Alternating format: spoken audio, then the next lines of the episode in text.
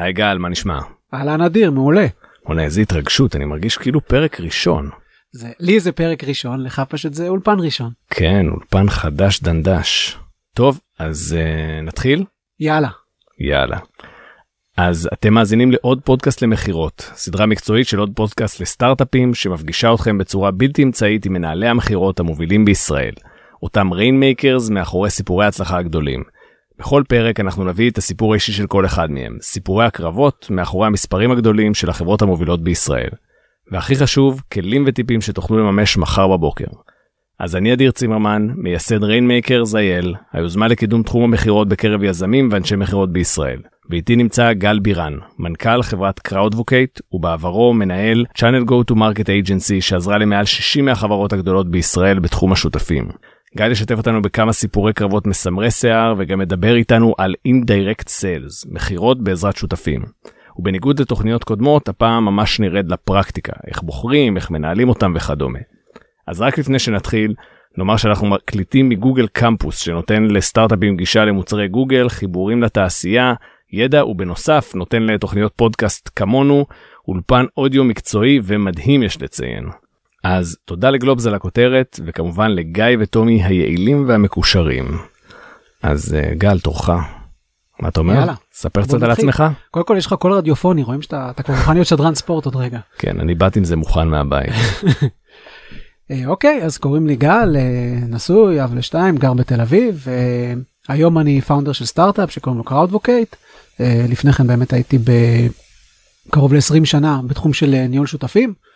עבדתי בחברות כמו מייקרוסופט, אלווריון, היה לי גם agency משלי שבעצם עסק ב-Channel Go to Market. זה ככה ב-high level מהיר. יפה בכל זאת אה, תוכנית למכירות דבר עליי במספרים. אוקיי, אז באלווריון למשל אה, ניהלתי ש- מערך של 70 מיליון דולר דרך שותפים, indirect sales ב-70 מיליון דולר, 800 משווקים בכל העולם. אה, במייקרוסופט היה לי אה, גם כן אה, שותפים, אה, משהו כמו 40 שותפים, הייתי ממש account manager של שותפים, partner account manager, 14 מיליון דולר אה, קווטה. מרשים. אז אה, בוא נתחיל. יאללה. איפה איפה התחלת את המסלול המקצועי שלך? אני התחלתי, אה, אה, התחלתי ללמוד בבן גוריון, את התואר הראשון שלי. אה, וככה על ההתחלה ישר אה, סידרו לי איזה רעיון עבודה ב- בחברת אה, אה, הייטק שישבה בעומר, בתעשייה, ובעצם משם נכנסתי, בלי שום רקע, בלי שום ניסיון, פשוט נכנסתי לעולם הטק. אה, הייתי איש מכירות, אה, אני אוהב לדבר, אז אמרו לי יאללה תעשה את זה. ובעצם אה, התחלתי למכור אה, כל מה שקשור ל... customized web platforms, אה, אתרים, אתרי e-commerce, פתרונות תוכנה כאלה ואחרים לחברות, ומשם התקדמתי. יפה תחנה הבאה. אז אחרי זה בעצם סיימתי את הלימודים, עברתי לתל אביב, עברתי לחברה מקבוצת רד שהתעסקה בפלטפורמות ניהול תוכן, פלטפורמות קומרס, עבודה עם שחקנים בכל העולם, אבל אה, התפקיד אה, הבא בעצם אה, הייתי אה, VP אה, Sales and Marketing בחברה שנקראת אה, Select, סטארט-אפ, הוא עדיין קיים, אה, אנחנו מדברים אבל אני הגעתי שם לפני כ-15 שנה, הייתי עובד התשיעי בעצם, היו שמונה לפניי, איש המכירות הראשון. אה, אתה מגיע לחברה שיש לה sales כבר, יש לה מוצר, כן. אבל אין תשתית יותר מדי, בטח לא בכל מה שקשור ל-customer facing, כלומר, אה, או כיוון חשיבה על איך עושים מכירות ולאן. ובעצם המוצר עצמו היה מוצר שקשור למובייל אופרטורס, בעצם תשתית לניהול אה, התקשורת שהיא לא טלפונית, אה, אס.אם.אסים, אם.אם.אסים, רינגטונים, פנטונים, היום זה לא רלוונטי כי יש סמארטפונים, אבל לפני 15 שנה פלוס, ככה היו עושים דברים, ככה היו מצביעים לכוכב נולד, ככה היו אה, מקבלים הודעות אה, מדיה לטלפון, ככה היו מחייבים אנשים על כל מיני פעולות. נכון אז, זה אה, היה ממש כמו uh, תקופת האפליקציות של היום זה היה. הדבר. ואנחנו היינו ה-gateway, כלומר לסלקט היה בעצם איזשהו שרת תוכנה שישב אצל המפעילים הסלולריים בכל העולם, והיה בעצם ה-gateway שניהל את כל התוכן הזה, תוכן שהוא לא, שהוא לא voice. ואז היה לנו שני go to markets בחברה. אה, כשאני באתי היה בעיקר אחד שהוא היה go to market של mobile operators, כלומר מוכרים לחברות בארץ כמו סלקום ואורנג' או פרטנר, בעולם חברות כמו אה, פרנס טלקום וכולי, דויטשה טלקום וכאלה. אה, to market השני היה יותר enterprise-י. ובעצם יצרנו אותו, כלומר יצרנו את המוצרים האלה מאפס, אמרנו אם יש לנו תשתית שהיא מה שנקרא enterprise grade כי היא כבר ל-operatorים אז היא מתאימה לטלפוניקה אז בטח היא מתאימה לחברת enterprise, כן. רק בוא נהפוך את המוצר להרבה יותר פשוט, להרבה יותר קל ונמכור אותו לארגונים. ובעצם במהלך של אה, שלוש שנים בנינו עולם שלם של מכירה לארגונים, מכרנו ל-350 enterprises במשך מדהים. שלוש שנים. אה, הרמתי צוות של, אה, כאמור הייתי איש מכירות הראשון, אבל הרמתי צוות שנוספו אליי איש מכירות נוסף, ואחר כך עוד איש מכירות, customer support ו-service ועוד הרבה דברים אחרים, ובסופו של דבר באמת החברה עצמה הגיעה למצב שיש לה 35 עובדים ויש לה מעל 350 לקוחות enterprise.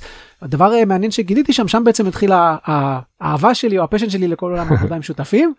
אה, כי אפילו לא, ב, לא במחשבה תחילה, כלומר אני לא בטוח שהיה לזה אסטרטגיה מובנית כמו שהרבה פעמים זה קורה, אבל קודם כל כשאתה מוכר מוצר למפעילים סלולריים, אז זה נגיד תשתית עלתה בערך 300 אלף דולר. אה, גילינו מהר מאוד שכשאתה מוכר אותו דרך קונברס או דרך שותף, כן. שהוא בכלל מכניס עסקה של 3 מיליון דולר, אתה רק 10 אחוז, אתה סוג של הזנב שמקשקש בכלב, ואז זה הרבה יותר קל.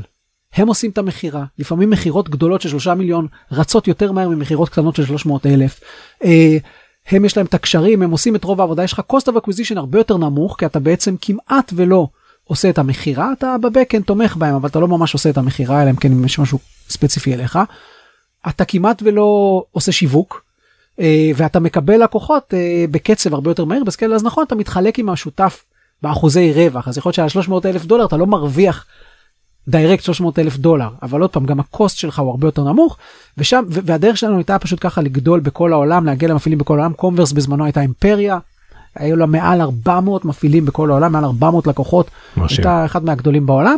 הכיוון השני גם ב-enterprise מהר מאוד גילים שאחרי שעשינו כמה מכירות ראשונות וזה גם ככה טיפ ראשון כבר שאני אזרוק פה את המכירות הראשונות תמיד תעשה לבד כדי להבין מה עובד מה לא עובד וכו' נכון. אבל אחרי העשר מכירות הראשונות הבנו שבמקום שאנחנו נכתת את רגלינו ונגיע לעשרות או מאות enterpriseים לבד גם כשיש לנו צוות של שלושה אנשים זה לא מספיק. יש שותפים שיכולים לעשות את זה יש חברות שמוכרות היום IT ל-enterprises אנחנו בעצם מביאים להם עוד שירות מגניב שוב 15 שנה אחורה sms שארגון יוכל לשלוח smsים לעובדים שלו שארגון יוכל לתקשר ב-smsים עם הלקוחות שלו או ב-mmsים אה, אה, זה דברים שהיו cool אה, וארגונים רצו אותם אז בעצם היה לנו את המוצר היה לנו כבר את הכל מובנה רק היינו צריכים אה, להגיע לאותם ארגונים לא היה לנו את הקשר לא היה לנו את הדרך להגיע אליהם. ושם הכנסנו גם כן שותפים אז בהתחלה הלכנו למקום שהיה לנו הכי קל כבר באנו מהסלולר באנו מה, מהעולם הזה אז אמרנו נלך לחברות הסלולר עצמם למשל בארץ לסלקום או לאורנג' או לפלאפון כן. להם יש צוותים שמכרו b2b צוותים שמכרו קראו לזה שירותי ערך מוסף. אז יש להם 20-30 איש שכל היום פוגשים לקוחות b2b מוכרים להם כל מיני שירותי דאטה שירותי ערך מוסף.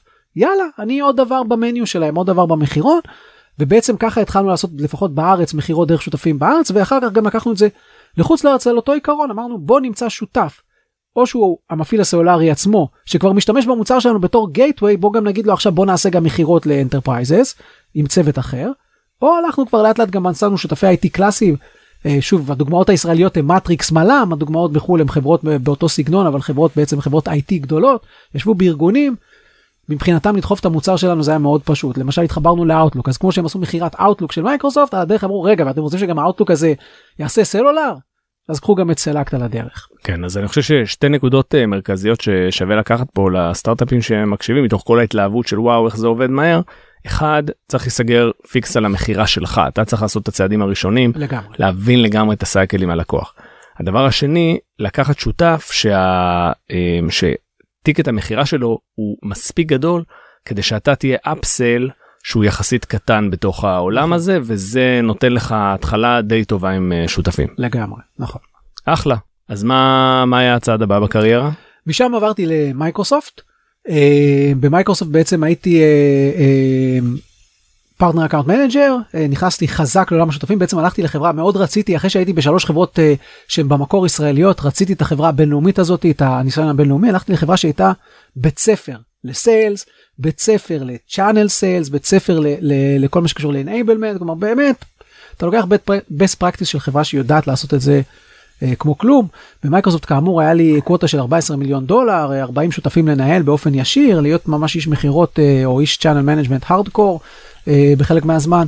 אה, טיפלתי גם בעסקאות OEM אה, אחד מהסיפורים שם זה שבעצם אה, במייקרוסופט ב-OEM אז המטרה שלך היא בסוף שכל מחשב חדש שרת חדש תוכנה חדשה מוצר חדש יצא עם מוצרים של מייקרוסופט בפנים embedded. אז אז במחשבים זה קל כולנו יודעים uh, לראות את המדבקה של Windows Inside או Office Inside אבל תחשבו על חברה שמפתחת מוצר ואתה רוצה שבמוצר הזה כשהוא יוצא לחוץ לארץ השרתים מאחורה יהיו מייקרוסופט. אז זה למשל דברים שאנחנו עשינו. ואז הגיע לארץ עולם הת... עידן הטאבלטים הגיעו טאבלטים. טאבלטים כדי שהם יהיו זולים אז הגיעו בלי מערכת הפעלה בלי שום אה, אופיס כלומר אמרו יאללה יש פה מחשב טאבלט קחו אותו תתחילו לעבוד. כן. והטאבלט הראשון שהראשון המגניב שבא לארץ קראו לו 3PE או משהו כזה אה, היה של אסוס אם אני לא טועה. אה, או 10 ובעצם ה, ה, הם, אמרו- הם לא היה הסכם עולמי בין מייקרוסופט העולמית לאסוס העולמית הסכם OEM קוראים לזה אז בעצם זה בא נקי זה בא עם אה, לינוקס. כן. אני אמרתי לא יכול להיות יחדירו לארץ מוצרים בלינוקס ישטפו את השוק אנחנו נהיה בבעיה. הלכתי דיברתי עם המנכ"ל עם המנהל אה, מכירות אמרו לי תקשיב זה lost battle כאילו אם מייקרוסופט העולמית לא סגרה את זה מה נעשה אנחנו פה בישראל. אמרתי אין lost ננסה. אה, הלכתי ליבואן שותפים זה יבואנים הלכתי ליבואן הראשי של המוצרים לארץ אמרתי לו בוא נמצא דרך שלך זה יהיה כדאי עכשיו בוא נזכור רק דבר אחד כשאתה מוכר מוצרים ל consumer והמוצרים האלה באים עם לינוקס זה אומר שאם ל consumer יש בעיה אלוהים יודע איך תומכים בזה. כן. זה ה ticket ששיחקתי עליו בעצם באתי ואמרתי תקשיבו כולם מכירים מערכת הפעלה Windows גם אנחנו נותנים תמיכה למערכות הפעלה Windows. אתם כיבואנים לא כדאי לכם שזה יהיה לינוקס כי אתם תצטרכו לסבול את התמיכה.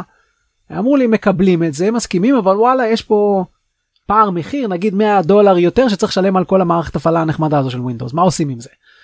ואז סגרנו בעצם עסקת חבילה הבאנו פנימה עוד שותף את בזק שרצתה בעצם כחלק מהמיתוג שלה של אה, אינטרנט ביתי ומוצרים לבית ובזק בבית אמרה בוא גם נדחוף את הטאבלטים לבית על האינטרנט המהיר של בזק או whatnot. ואז יצרנו בעצם שיתוף פעולה שהיה גם שיתוף בפרסום וגם שיתוף בשיווק וגם שיתוף בהכל שכולם הרוויחו קצת פחות במובנים מסוימים כי הכנסנו מערכת הפעלה של מייקרוסופט על הדרך כן. אבל כולם מכרו מוצר שכבר היה תשתית של מייקרוסופט inside ללקוחות קצה ל consumers. כמובן שזו הייתה הצלחה גדולה מנענו מצב שבו נכנסים טאבלטים של אה, אה, לינוקס אחר כך עשיתי את אותו תרגיל עם אפל אחת המדינות הראשונות בעולם שבעצם היה מכרו אפל יחד עם Windows או כאופציה לחובבי Windows שיהיה להם Windows ו Office על המחשבים הייתה ישראל שוב הכל פשוט דרך תהליך שבו אתה יושב על השותף על המפיץ ואתה, ואתה גורם לו להבין את ה value של זה ללקוחות קצה שלו. אפילו לא לו עצמו גם כמובן שהוא צריך להבין what's in it for him אבל לקוחות קצה שלו וככה מביאים אה, לפעמים עסקאות שנראות בלתי אפשריות. אגב זה, זה סיפור uh, מעניין שמשלב את ה-best practices האמריקאי ששם למדת איך עושים את זה מה שנקרא by the book עם היכולת היזמית הישראלית לתפור את כל הדברים ומה שנקרא אין דבר כזה שאין דבר כזה. לגמרי. יפה. לגמרי. אז uh, מה הייתה התחנה הבאה? אז אחרי מייקרוסופט באמת אה, אמרתי אוקיי או שאני נשאר פה עכשיו אה, לא יודע 10 שנים ומגיע למייקרוסופט העולמית ועושה תפקיד אחרי תפקיד אחרי תפקיד נשמע לי מעניין אבל קצת רחוק אתה יודע אנחנו חסרי סבלנות. אה, והציעו לי תפקיד בחברה שנקראת אלווריון בזמנו הייתה איזשהו growing champion ישראלי בתחום התקשורת היו אלף עובדים אה, חברה שנסחרה בנסדק אה, ואמרו לי בוא עזוב אותך לעבוד ולהיות אה, עובד אחד קטן במייקרוסופט העולמית בוא תהיה מישהו משמעותי בחברה ישראלית צומחת.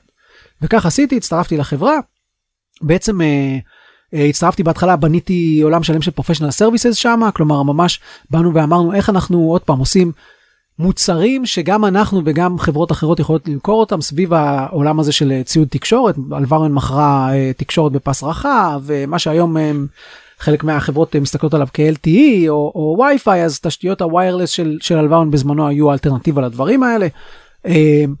ובעצם אה, אחרי שנה גם באמת עברתי לנהל לקחתי את ה best practice שהבאתי מייקרוסופט ועברתי לנהל כל תחום השותפים באלווריון. אה, כשנכנסתי היה משהו כמו 50 מיליון דולר. אה, כשאחרי שלוש שנים כבר היה 70 מיליון דולר ובעצם שם קודם כל למדתי הרבה דברים אבל דבר ראשון שראיתי זה איך משלבים קצת בין באמת ה-best practice העולמי של חברות כמו מייקרוסופט לבין הגישה הישראלית המאוד uh, תכלס והמאוד uh, let's do it uh, quick and dirty ומוצאים את האיפשהו באמצע כי בשותפים אי אפשר quick and dirty אתה חייב כן לעבוד by the book אה, אבל יש אין ספק שמצד שני יכול להגיד לך שבמייקרוסופט זה היה over complicated כלומר אתה כבר מגיע למצב שהשותפים בעצמם כבר לא יודעים כמה תוכניות יש ומה הם צריכים לבקש ואיפה הם לומדים אז אז באמצע הזה אני חושב שהוא הפתרון המושלם ו- וזה כן. מה שניסיתי להבנות. שם בעצם כאמור אה, הגענו בסוף למצב שהיה לנו משהו כמו 70 מפיצים בכל העולם 800 ריסלרים. אה, 70 וואו. מיליון דולר כלומר זה לנהל אופרציה שהיא כמובן היא תומכת בשפות ובריג'נים היא תומכת באנשי מכירות בכל המדינות האלה שגם דיווחו באופן ישיר למנהלים הריג'נליים שלהם אבל כל נושא העסקאות האינדירקט עברו דרכנו. אה, education של פרטנרים, אה, יש לי סיפור שם שבאמת, אה, וגם ללמוד את ה-best practice ואיך עושים אותו. אני... שאנחנו אגב ניגע בזה בחלק השני. נכון, אבל סתם. כן הגיע, אז אני יכול לספר נגיד על שותף באיטליה, שחברה, שותף צריך להבין מה זה שותף, אז שותף הרבה פעמים זה חברה מן הסתם, יש לה בניין, בטח בכל מיני מקומות בעולם. אה, לחברה הזו היה בניין עם ארבע קומות, הקומה התחתונה הייתה המחסן, כי בהלוואון זה אנטנות תקשורת, אז צריך גם איפשהו להחזיק את הקופסאות האלה.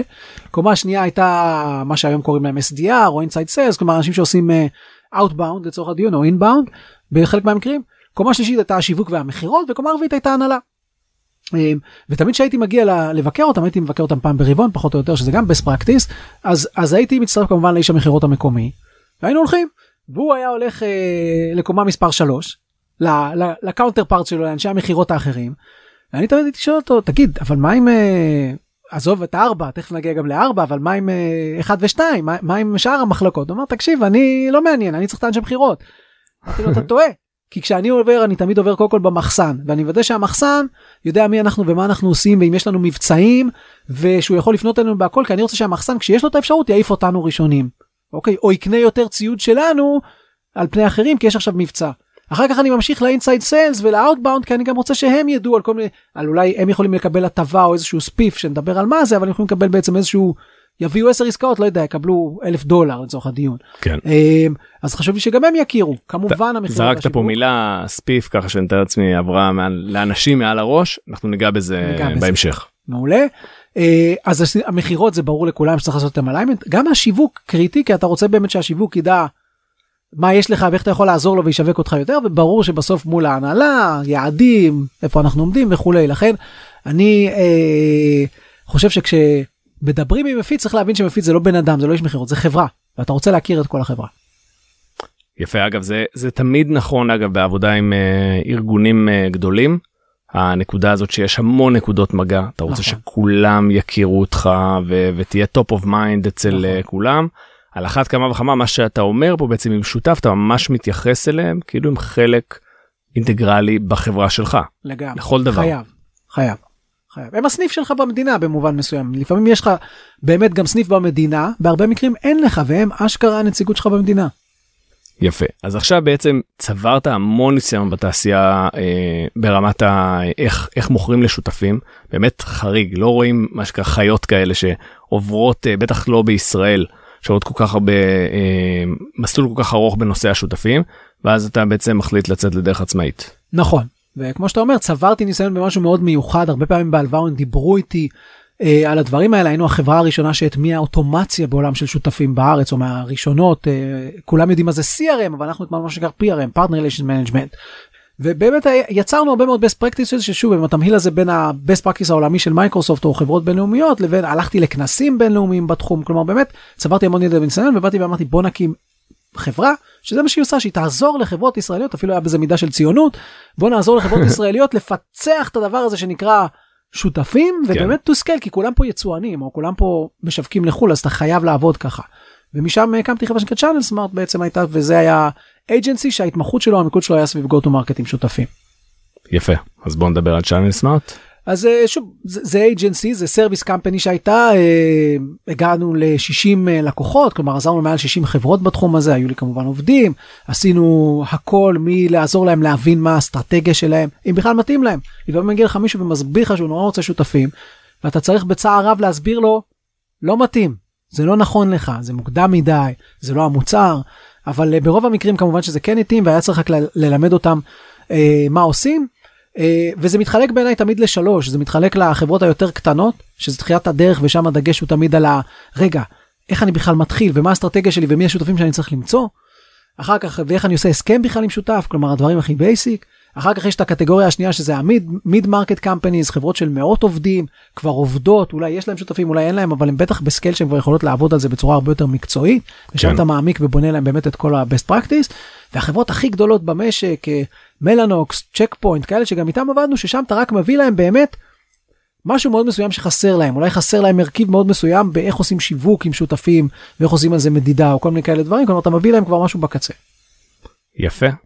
ומה אתה עושה היום? אוקיי אז אחרי שעשיתי את זה ארבע שנים וזה היה נחמד ומעניין אה, היו לי שתי תובנות הראשונה הייתה שאני פחות אוהב להיות אה, בעולמות הסרוויס ורוצה לחזור לעולמות המוצר. אבל שנייה הייתה שהייתה חלחול של כל הדברים האלה שבעצם אה, למדתי וראיתי, פתאום ראיתי ש... התפתח מהר מאוד עולם שנקרא marketing automation, האבספוט מרקטו, עולם שבעצם עוזר לך לעשות ניהול של ה-funnel, אבל זה ללידים, אוקיי? גם CRM אגב, סיילספורס וכאלה מתעסק הרבה מאוד בפרוספקטים, בלידים, ב-funnel. אז ראיתי שכולם מתעסקים בלייצר funnel, לייצר לידים, להביא מתעניינים ולהפוך אותם ללקוחות, to convert them מה שנקרא, ואז אחר כך להפוך אותם אה, להזדמנויות, אה, ובסוף כמובן לקוח משלם. ומצד שני, היה לי את כל הידע הזה בעולמות השותפים, ששם אתה מסתכל הפוך. אתה לא מסתכל על לפני, אתה דווקא מסתכל על relationship שהוא long term, כן. ואיך אתה משמר את ה-long term relationship. כלומר retention עם שותף זה by definition. ואמרתי בוא נחבר, בוא נעשה פיוז'ן, אה, מטבח אסיאתי, בוא נעשה פיוז'ן בין שני העולמות האלה, ניקח את עולם ה-marketing automation, וניקח את עולם ה-channel automation ו-best practices, ונייצר customer automation, נייצר פלטפורמה שהיא בעצם עוזרת לחברות לטפל דווקא ב-customer base שלהם, בלקוחות הקיימים. כן. וזאת CrowdVocate, זו חברה שבעצם עוזרת לחברות לעשות relationship marketing, לעשות uh, customer marketing engagement, בעצם לטפל בלקוחות שלהם יום אחרי שהם חותמים על החוזה for life. לדבר mm-hmm. איתם באופן דיגיטלי, לנהל אותם, לייצר relationship כזה שגורם ללקוחות לדבר עליך ולהביא לך לקוחות חדשים, הופך את הלקוחות לשגרירים, גורם ללקוחות לעשות upsell, כי הם אומרים, וואו, יש פה עוד דברים שאנחנו לא משתמשים ולקוחות אחרים משתמשים, כלומר לייצר engagement שלם עם לקוחות קיימים לטובת growth, ובעיניי כמו ששותפים זה אחד מהמנועי ה-sustainable growth, כי זה משהו שהוא long lasting, גם customer marketing, customer relationship marketing זה sustainable growth, זה הכלי של חברות לצמוח לאורך זמן. יפה רק נגיד פה אה, גילוי נאות החברה היא חברת אה, פורטפוליו של פיוז'ן LA של אה, של אה, גיא אה, קצוביץ' ו, וככה בכלל אה, ככה בכלל הכרנו לגמרי אה, ואנחנו מודים לו מאוד. כן ממש ממש אני חושב שאם לא היינו נפגשים הייתי מפספס פה את אחד ה-sales leaderים המאוד מיוחדים אני חייב להגיד הניסיון שלך עם צ'אנלים הוא, הוא פשוט מדהים. אז אז אם נמשיך את הקו הזה mm-hmm. כמי שמכיר את תחום ה-indirect sales מכירה דרך שותפים מבפנים ומבחוץ אז מה מה דעתך על המצב של הסיילס היום בישראל ובמיוחד בהקשר הזה. אז אני באמת לא אדבר על מצב הסיילס כי קטונתי אני יכול לדבר על מצב ה-indirect sales וה-channel sales. אני חושב נכון סליחה indirect sales אני רואה כמה אה, טרנדים אז קודם כל אני יכול להגיד לך שלפני אה, חמש שנים. אה, היה מאוד מורכב כי היינו במין shift process שהיו אנשים שהם veterans נקרא להם רגע ככה כן והם חשבו שהם יודעים הכל והם יודעים איך לעשות והם כבר עבדו עם שותפים והם יודעים את ה-best practice והיה מאוד קשה לשכנע אותם אחרת כולל מנכ"לים וכולי. ומצד שני היום אנחנו רואים הרבה מאוד סטארט-אפים הרבה מאוד חברות צעירות שדווקא אני מאוד אוהב את הגישה שלהם שבאה ואומרת אני לא יודע הכל. אני צריך שיעזרו לי. וזה וזה מדהים וזה צד אחד וצד שני הם גם אומרים נכון יש inside sales ויש את כל הפרדיגמה הזאת של של uh, growth uh, דרך direct uh, sales וכולי והיא פרדיגמה מדהימה ויש חברות בישראליות שעושות בו uh, ויש חברות אחרות שעושות אתה יודע נגיד יש את monday.com כדוגמה זאת היא חברה שהיא עושה. sales מטורף על בסיס marketing כלומר יש להם מנוע marketing מדהים שעושה generation יש כן. כמה דרכים לגדול. אבל גם התחילו להבין שיש דרך משמעותית מאוד לגדול סביב אינדירקט סיילס וצ'אנלים. אני חושב שקודם כל זה שהתובנה הזו הולכת ומשתפרת זה מצוין כי לרגע היה נראה שבישראל מפסיקים להאמין בזה ואני חושב שזה באיזושהי חזרה או עדנה. אה, זה דבר ראשון. דבר שני אני חושב שבאמת אה, יש הרבה מאוד אה, הסתכלות היום על התחום הזה של אוקיי צריך להתמקצע בו. הוא באמת הוא, הוא פליי שהוא ללונג רן וזה לא משהו שאנחנו עושים עכשיו מהר ונביא איזה מישהו שלא יודע והוא ידבר עם כמה מפיצים ויהיה בסדר. אז אני שמח אני חושב שיש התבגרות אני חושב שיש יותר חזרה להבנה שקשה מאוד לעשות scale. אני חושב אני, יש לי טיפ שאני כבר אכניס אותו שאני אגיד חברה של פחות מ-20 לקוחות ופחות מ-20 עובדים שבכלל לא תחשוב על זה זה too early. כלומר אלא אם כן עם מסוג מוצר מאוד מסוים שחייב לעבוד עם שותפים ויש כאלה מקרים נדירים.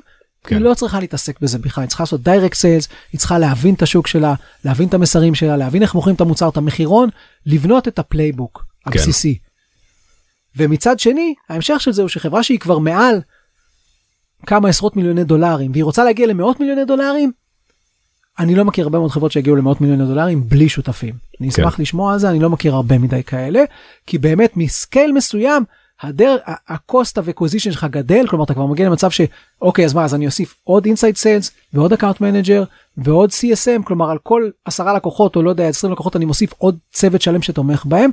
ואתה אומר רגע יכול להיות שאני יכול לעשות פה תרגיל או hack לצורך הדיון ולהשתמש בשותפים כדי שיעשו לי את ה-acceleration הזה.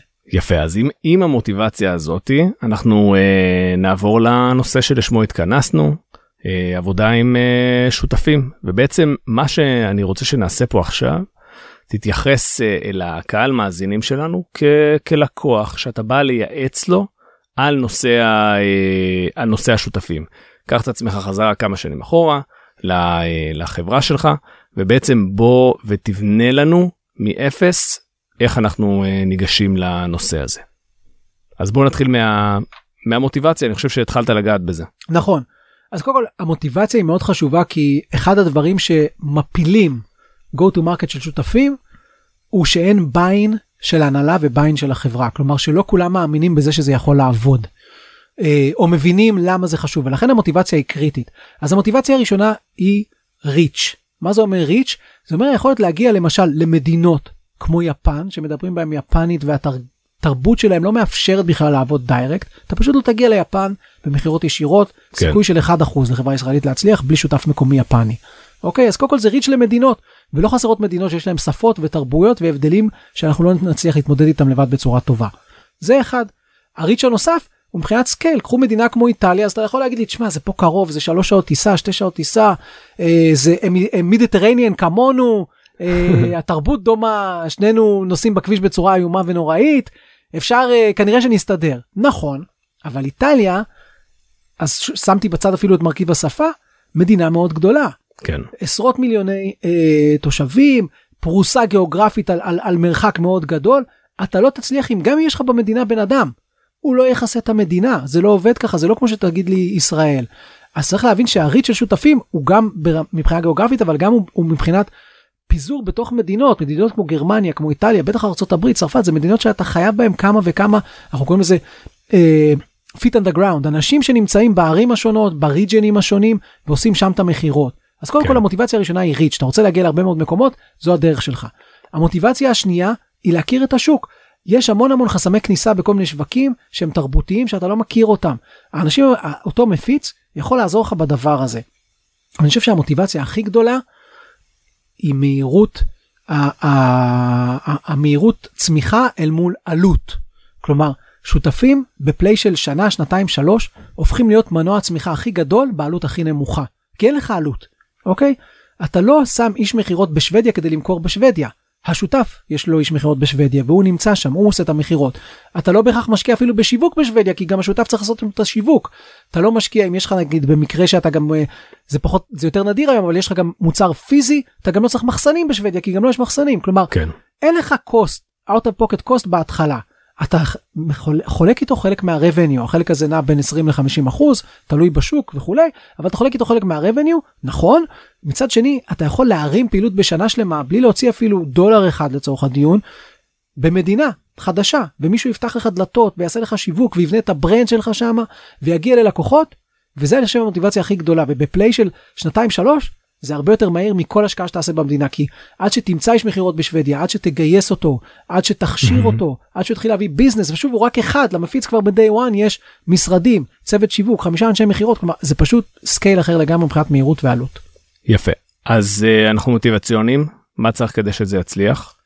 אוקיי אז קודם כל צריך להבין שזה אה, מה שאנחנו כישראלים לא אוהבים כל כך אבל זה מתודולוגי זה זה זה אה, אפשר לעגל פינות ואפשר קצת gray סבבה אבל ברמת העיקרון זה מאוד מתודולוגי עבודה עם שותפים כן. אני תמיד צוחק ואומר אה, אם זנות הוא המקצוע הראשון בעולם אז כנראה ש reselling או הפצה זה המקצוע השני פחות או יותר כלומר כן. החברות הכי גדולות היום בעולם מייקרוסופט ואורקל ואפילו אפל. אין, אין כמעט חברה שלא עובדת היום עם שותפים. גם AWS אוקיי גם חברות SaaS גדולות עובדות עם שותפים. HubSpot שזה אחת מחברות ה marketing המובילות בעולם קרוב ל-50% מה revenue שלה דרך שותפים. כן. כלומר אין כמעט חברה כמו שאמרתי שעוברת את ה-100 מיליון דולר ולא עובדת עם שותפים כי קשה לעשות את זה. ולכן אה, מה שצריך קודם כל לעשות זה להבין אוקיי מי השותף שלי ומה האסטרטגיה שלי? זה שתי השאלות הראשונות. אז השאלה, mm-hmm. השאלה השנייה היא מי, מה האסטרטגיה שלי? אני אה, רוצה הרבה שותפים או מעט ויש סיבות לכאן ולכאן למה אתה צריך אני אני אקצר ואומר שבגדול אם אתה מוכר מוצרים שהם מאוד מורכבים ועולים הרבה מאוד כסף כל עסקה זה מיליון דולר רגע ניקח לצורך הדיון mm-hmm. וכל הטמעה זה חצי שנה כנראה שיהיה לך מעט שותפים כי גם היכולת שלהם להתמחות בדבר הזה לוקחת זמן. ואם אתה מוכר דברים שהם יותר קטנים ואתה רוצה יותר scale כלומר אתה מוכר אה, נגיד ב-50 אלף דולר אוקיי. אה, שוב אני אקח את הדוגמה של HubSpot אז רישיון של HubSpot בתור התחלה יכול גם לעלות לך 20 אלף דולר לשנה. אז במכירות כאלה של 20 אלף דולר לשנה שאין המון התמחות לא סתם להאפספוט יש מאות שותפים. אוקיי? כן. אז זה, זה קודם כל, זה קצת מדבר על האסטרטגיה, יש גם בעולמות יותר פיזיים, יש one tier ו-2 tier, כלומר יש לך את היכולת לבוא ולהגיד, במדינה שיש לי שלושה שותפים, אני אנהל אותם ישירות, אני לא צריך אף אחד בדרך. במדינה שיש לי 30 שותפים, או שאני צריך גם מערך הפצה יותר מורכב, אני כנראה רוצה מישהו שהוא כמו מפיץ על. אתה נוגע פה אתה נוגע פה בעצם ב, כבר באסטרטגיה נכון? נכון. אז בוא בוא רגע תעשה לנו סדר באסטרטגיה בעצם יש שתי, שתי סוגי אסטרטגיות נכון? יש הרבה סוגי אסטרטגיות, אבל יש, יש, once בחרת כן. indirect, once בחרת לעבוד דרך שותפים, אתה צריך להחליט האם אתה עובד עם tier אחד, כלומר זה אתה מול השותף והוא מול הלקוח, כלומר בינך לבין הלקוח יש רק tier אחד, רק שותף אחד באמצע, בן אדם אחד, גורם אחד באמצע, או two tier ששוב זה יותר מתאים לחברות שיש להם הרבה מאוד, אם יש לך 30 נגיד אה, ריסלרים במ- בארצות הברית, כי יש reseller כמעט על כל state, כן. אז כדאי כנראה שיהיה לך או סניף מאוד גדול בארצות הברית שעובד איתם, או מפיץ באמצע, מה שנקרא two tier, כלומר, אתה מוכר למפיץ לחברה מאוד גדולה שיושבת בארצות הברית, והיא מחוברת לכל אותם 30 ריסלרים שנמצאים ב states השונים בארצות הברית, או ממש אתה רוצה אחד בכל מדינה, אז 52, אבל לא משנה. ברמת העיקרון זה, ה, זה ה structure של one tier או two tier. יש המון סוגים, יש גם שאלות, יש, יש עוד הרבה סוגים, כמו למשל באסטרטגיה שאתה יכול לדבר עליהם, האם זה referral partner, אחד שרק מביא לי ליד, כן. ו- ו- ואני צריך לעשות את כל העסקה, או שזה באמת אה, שותף שהוא גם אה, סוגר את המכירה. יש value added reseller או כזה שגם מטמיע היום אנחנו רואים חברות שכבר מתחילות להגיד רגע איך אני מלמד את השותפים שלי לעשות services כלומר להטמיע את זה ולתמוך במוצר אז יש. האסטרטגיה זה דבר מורכב כי אתה צריך באמת להבין מה, אתה, מה נכון לך כחברה מה השותף וחברות קטנות צריכות שותפים מסוג אחר מאשר חברות גדולות. אוקיי חברה אה, גדולה או בינונית כן רוצה שהשותפים שלה יהיו כמה שיותר עצמאיים בשטח. כן. אה, גם חברה קטנה אבל חברה קטנה לפעמים כל מה שחשוב לה זה לה- להגיע לשוק ולעשות מכירות והיא תגיד וואלה כבר הבאת לי את העסקה אני כבר אעשה את כל השאר. יפה אז אה, איך בוחרים את השותף הנכון? נכון אז אחרי שבחרנו אסטרטגיה אנחנו יודעים מה אנחנו מחפשים בוא עכשיו נייצר אוקיי נגיד נגיד ובחרנו אה, אה, one tier אה, אנחנו צריכים בעצם להגדיר איך זה נראה ואני תמיד ממליץ לחברות לעשות דף עם אה, מה שנקרא inventory של מה הם היו רוצים בשותף ב dream partner שלהם אה, אתה יודע כמו ב dating ב dream wife או כמו. בכל דבר אחר אז תגדירו מה או בעובד ה dream employee ה dream sales guy שלכם. איפה הוא צריך להיות בארצות הברית ביוון לא משנה ביפן אה, מה הגודל שלו הוא קטן בוא נחשוב על זה ככה אם אתם חברה קטנה אם אתם חברה של אה, 50 איש אין לכם מה לעבוד עם אקסנצ'ר חברה של אה, עשרות אלפי עובדים אוקיי אין לכם כן. מה לעבוד עם חברות ענק. גם חברה של 200 איש כשאתם חברה של 50 איש זה זה שאלה מעניינת אני חושב שזו שאלה טובה אבל היא שאלה מעניינת אה, אז מה הגודל של השותף הזה. כמה אנשי מכירות אני רוצה שיהיה לו כי אני פגשתי לפעמים חברות שבאו ואמרו לי הנה תכיר זה השותף שלנו בקנדה. אמרתי אחלה אה, מי עושה פה את המכירות בשותף בקנדה אמרו לי הוא אחד. אמרתי אז מה לא הבנתי אתם הפצה אמרנו זה scale. אם אתם לא מבינים שהפצה זה scale ואתם לא מבינים מביאים חברות שמכפילות לכם את, את, ה, את כמות אנשי המכירות וה go to market לא ממש עשיתם בזה משהו. כן. אז במקרים מאוד חריגים הייתי לוקח חברה למשל שיש לה רק איש מכירות אחד או שניים. אה, אז כמה אנשי מכירות אתם רוצים שיהיה להם? האם אתם צריכים שיהיה להם צוות תמיכה וכמה? עם איזה ניסיון? אה, אתם צריכים שיהיה להם משרדים רק בניו יורק או שזה. או שהם גם צריכים גם להיות ב West Coast. כלומר כל הדברים האלה פשוט תכינו רשימה עם ה dream partner שלכם ועם כל המרכיבים. אה, הוא צריך לדעת למשל הוא צריך לעבוד עם מתחרים או שאסור לו לעבוד עם מתחרים. אוקיי לכל דבר יש pros and cons אם הוא עובד עם מתחרים זה אומר שהוא מכיר את השוק מכיר את הלקוחות בשנייה עושה לכם מכירות. אה, כן. לא אבל אם הוא עובד עם מתחרים זה אומר שהוא גם באותה שנייה המתחרים יציעו פחות או זה מה שהוא מכיר והוא ימכור אותם. אז לכל דבר כזה יש שיקולים. אה, אני תמיד ממליץ לחברות למכור, לא לחפש כאלה שעובדים מתחרים אלא לחפש כאלה שעובדים עם complementary משלימים. אה, הדוגמה הכי קלה אולי שאני יכול לתת אה, זה אם אתה חברה למשל שמוכרת אה, ניקח סתם את הדוגמה אה, אה, מוצרים שהם אה, יושבים על פלטפורמה של AWS נגיד אתה מוכר איזשהו cyber security שמתאים לחברות אה, שיושבות על הענן של AWS של אמזון אוקיי? אז תמצא ריסלרים שמוכרים דברים אחרים בפ- בפורטפוליו של AWS כלומר שמוכרים analytics על אמזון או מוכרים databases על אמזון או מוכרים לא משנה cyber security בענן אבל כלומר דברים מאוד קרובים ליד ואז מצד כן. אחד אין לך תחרות ישירה אבל אתה כבר יודע שהם בשוק הם בלקוחות הם בול עליך עוד דבר שאני ממליץ זה לבדוק מי הלקוחות. אם אתה מוכר זיהית שלושה ורטיקלים finance לא יודע marketing ו retail. תרשום את זה בא- באותה רשימה שזה מה שאתה רוצה שיהיה אצל המפיצים שלך כי אם המפיץ שלך בכלל מוכר ל food companies לא יודע מה אה, ולחברות תעשייתיות גדולות זה לא רלוונטי יכול להיות כן. שיש לו הוא במדינה הנכונה ועם כמות האנשים הנכונים והוא נורא רוצה והכל אבל אתם פשוט לא פונים לאותם לקוחות. שמע, מה שאתה מתאר פה אגב זה שהגישה היא כמעט כמו לבנות עוד ארגון מכירות שלם. מאפס. זאת אומרת, יש לי את הארגון של ה direct ויש לי את הארגון של ה indirect, זה יכול להיות שיש שם כמה ארגונים, אבל התבנית הזאת שתיארת, זה ממש אה, תכנון אה, מחדש. לגמרי אתה בונה את מערך המכירות ה indirect שלך מאפס רק חשוב להגיד שלהבדיל מהארגון מכירות שבנית מאפס באמת פה יש לך כבר את הכל מוכן. כי אתה כן. כבר יודע במובן מסוים איך למכור את המוצר שלך בשביל זה באים מוכנים ומה נכון. המחירון ומה החומרים סביב זה. והם כבר יודעים למכור במדינה אז אתה רק צריך לעשות את המאץ' אבל אתה צודק שיש פה איזה בלופרינט איזה תכנון ראשוני שעושים כדי להרים את זה נכון. יפה, אז מה, אז מה באמת הצעדים הראשונים שאנחנו עכשיו אה, תיארנו לעצמנו איך הולך להיראות הדרים פרטנר, מה הצעדים הראשונים של התכלס לתכנון הזה?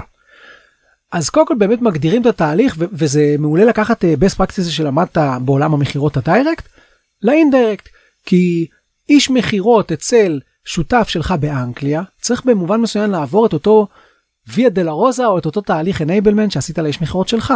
כן, אם אצלך איש מכירות ישיר צריך להיות שבועיים בקורס במשרד אה, ולא יודע מה להצטרף לפגישות של אנשי מכירות אחרים ולראות אה, 15 וובינארים אה, ולקרוא לא יודע מה 7 מצגות או white papers עקרונית איש המכירות של השותף צריך לעבור את אותו מסלול.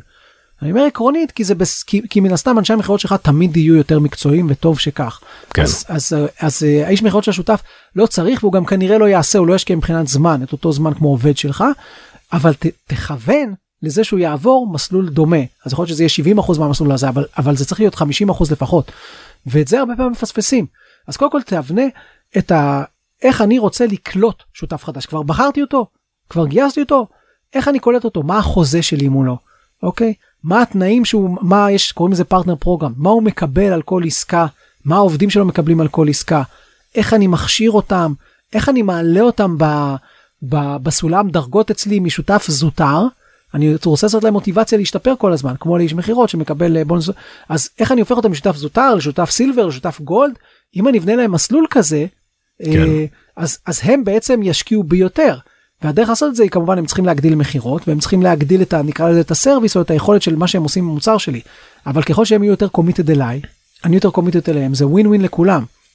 אז אתה בונה גם את המסלולים האלה, אה, אתה צריך להגדיר את הכלים התומכים, נגיד ב sales זה נורא, ב direct sales זה מובן לנו שיש CRM, למשל סיילספורס, וזה מובן לנו שיש sales operations שבודקים אה, עסקאות וזה מובן לנו שאנחנו עושים tracking ללידים של marketing ושאחרי שה marketing אה, הביאו לי מה שנקרא MQL marketing qualified lead אני הופך את זה איש המכירות הופך את זה ל-SQL ל-Sales qualified lead כן. ואז הוא מקנוורט את זה ל opportunity ובסוף זה הופך לעסקה כל ה cycle המדהים הזה חייב גם לעבוד עם שותף. אתה רוצה לדעת שהוא עשה marketing, אתה רוצה לדעת שה marketing שלו אפקטיבי והביא לידים, אתה רוצה לדעת שמישהו הופך את הלידים האלה ל-Sales Qualified Leads, ואתה רוצה לדעת שבסוף הלידים האלה גם הפכו לעסקה. ואם הם לא הפכו לעסקה אתה רוצה לדעת למה, גם אם זה closed loss אתה רוצה לדעת למה. אז אה, אני הרבה פעמים אומר שה-channel managers, אותם אנשים שמנהלים שותפים, כן. אני מאוד אוהב שהם באים מסיילס, שהם עשו מכירות, הם מבינים סיילס סייקל, מהמם. והם לפעמים אפילו אנשי מכירות היותר נקרא לזה מוצ, אה, מוצלחים ב, בתפיסה האסטרטגית שלהם בזה כן. שהם מבינים שהם לא רק עושים אה, כמו ילדים אה, אתה יודע דחיית סיפוקים קצרה אני כן. עד סוף הרבעון חייב להביא 100 אלף דולר וזה כל מה שמעניין אותי הם מסתכלים הם קצת עם, עם יכולת דחיית סיפוקים יותר ארוכה הם מסתכלים על השנה אולי אפילו על השנתיים הם בונים ריליישנשיפ כי הם אומרים השנה השותף הזה יביא לי רק 100 אלף דולר מעט כן. מאוד אבל שנה הבאה הוא יביא לי מיליון. אני כאיש מכירות קשה לי לקפוץ מ-100 למיליון בשנה אבל שותף יכול. כן. וזה ה... וזה חלק מהעניין אז באמת חלק מה best practice זה גם לבנות את הצוות הפנימי שלך. מהמם.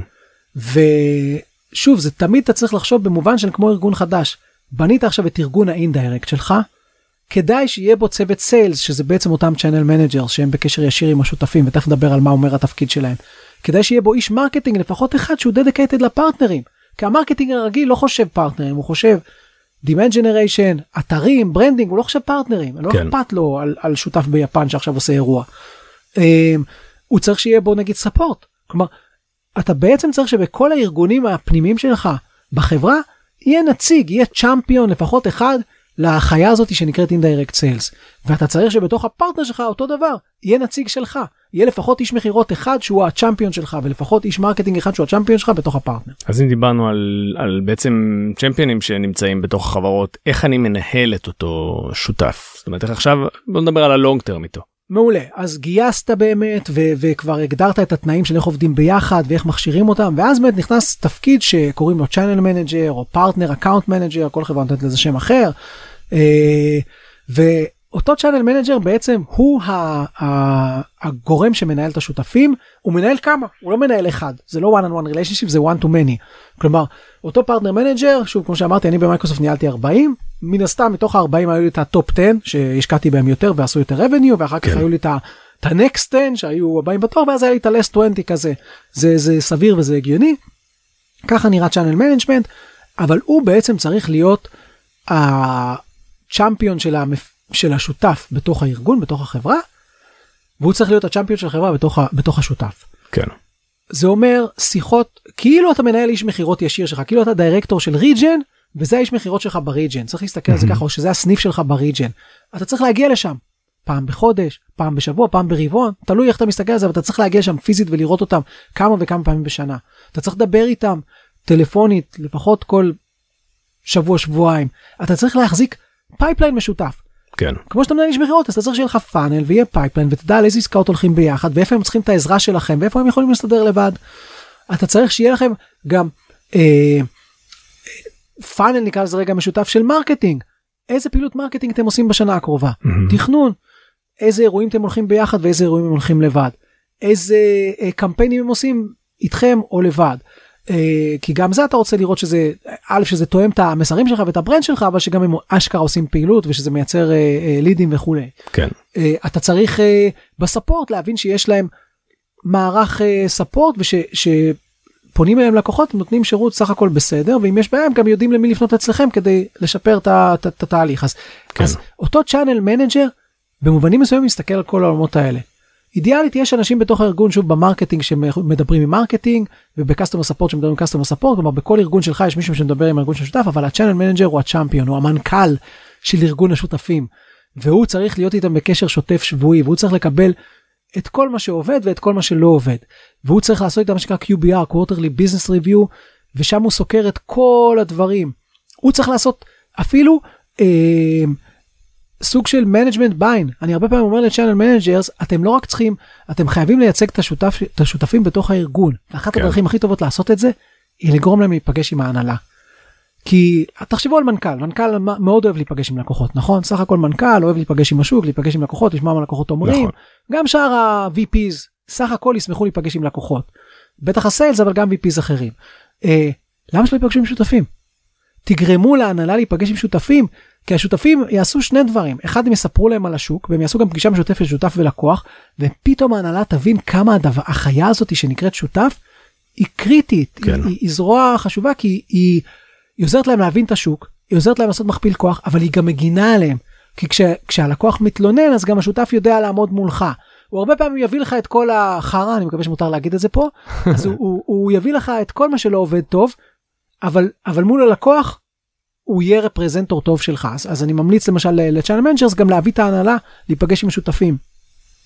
הזכרת מקודם אה, מילה שנקראת SPIFF. נכון. מה זה? אז SPIFF זה בעצם אה, אני אף פעם לא זוכר את הראשי תיבות אבל זה sales promotion משהו עם שני אפים. אה, זה Sales Performance Incentive Funding Formula. בבקשה. סת- סתם אה, ככה אם אתה רוצה לא לדעת. אה, אז אז באמת ה- ה- בסוף המטרה של SPIFF היא תמרוץ. בעברית המילה הכי טובה ל SPIFF זה תמריץ או תמרוץ בעצם לתת ל... ל כמו שאיש מכירות רגיל מקבל אה, קווטה ואומרים להם תעבור את הקווטה תקבל אה, אקסלרציה כזאת ואחרת ותקבל עוד כסף לכיס אותו דבר עושים עם שותפים. רק התחכום בעבודה עם שותפים זה שתמיד הספיף הוא סוג של כפול. יש ספיף לאיש המכירות של השותף כן. כלומר אני רוצה שפאולו מאיטליה על זה שהוא עשה לי עסקה במכר את הסאס שלי ב-60 אלף דולר יקבל לא רק את הקווטה שיש לו מה... המעסיק שלו שזה המפיץ, כן. אלא גם יקבל ממני עוד לא יודע מה 6,000 דולר או whatever שאני לא אחליט שהמחיר הנכון שמה. אבל אם המעסיק שלו, אם אותו מפיץ, לא יגזור מזה גם value מספיק גדול, אז, אז זה לא יעבוד. אתה כאילו צריך לרצות שם שני אדונים. אתה צריך לרצות את איש המכירות עצמו, שימכור אותך ולא שום דבר אחר, כי כמו כל איש מכירות, אצל מפיץ, יש לו עוד כמה, כמעט תמיד יש לו עוד כמה מוצרים, הוא לא מוכר רק אותך. כן. אתה רוצה להיות מה שנקרא top of mind.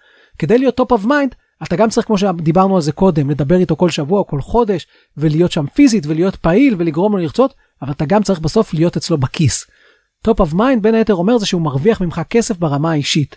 שקל לו למכור אותך ושהוא מרוויח לך כסף ברמה האישית. אז זה האינסנטיב שעושים והאינסנטיב שם הוא הרבה פעמים חודשי, רבעוני, שנתי, אבל כל מיני תרגילים, ועושים גם ספיפים ארגוניים, למשל במייקרוסופט כדוגמה, היינו לוקחים את השותפים שעברו quota מסוימת לחופשה. חופשה כן. בטורקיה, חופשה באיים המלדיבים, זה לא משנה איפה החופשה, אבל חופשה שאתה מפרגן להם שם אה, מלון ואירוח ונסיעה בפרארי ברחובות וכל הדברים האלה. יפה. נכון, מאוד כיף. אה, גם. גם ל channel managers, ואני אומר, הדברים האלה מחזקים את ה relationship, כן. והם גורמים למנכ"ל ולעובד לזכור אותך כל הזמן. בסוף לפעמים הדברים האלה יותר חזקים מאשר העוד אלף דולר שהוא מרוויח. טוב אז נק- נקודה אחרונה לפני שאנחנו אה, ככה מסכמים איך, איך אנחנו מתמודדים עם channel conflict זאת אומרת מתי שיש לנו קונפליקטים בינינו לבין ה channel או בין שני צ'אנלים שונים. אוקיי, אז קודם כל נסביר אולי מה זה channel conflict, אז באמת channel conflict מדבר על המצב שבו אה, נניח חברה עובדת גם direct וגם indirect באנגליה, ועכשיו על אותו, אה, לא יודע, אה, בנק באנגליה, גם איש המכירות הישיר שלי עלול או עשוי, תלוי איך מסתכלים על זה, להגיע ל- ללקוח הזה ולנסות למכור לו, וגם השותף שלי עלול למכור לו, ובטח אם יש לי גם שלושה שותפים באנגליה, אז עוד חס וחלילה כל השלושה.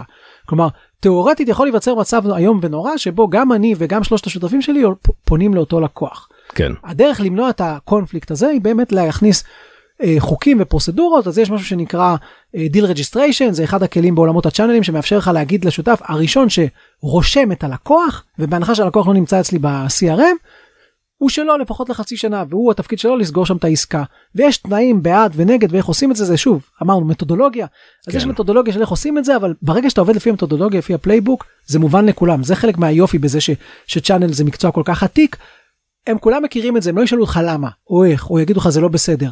אתה אומר להם deal registration, הם מתיישרים כמו חיילים, אומרים סבבה, זה ה deal registration. אתה אומר להם onboarding, ככה זה, הם עושים.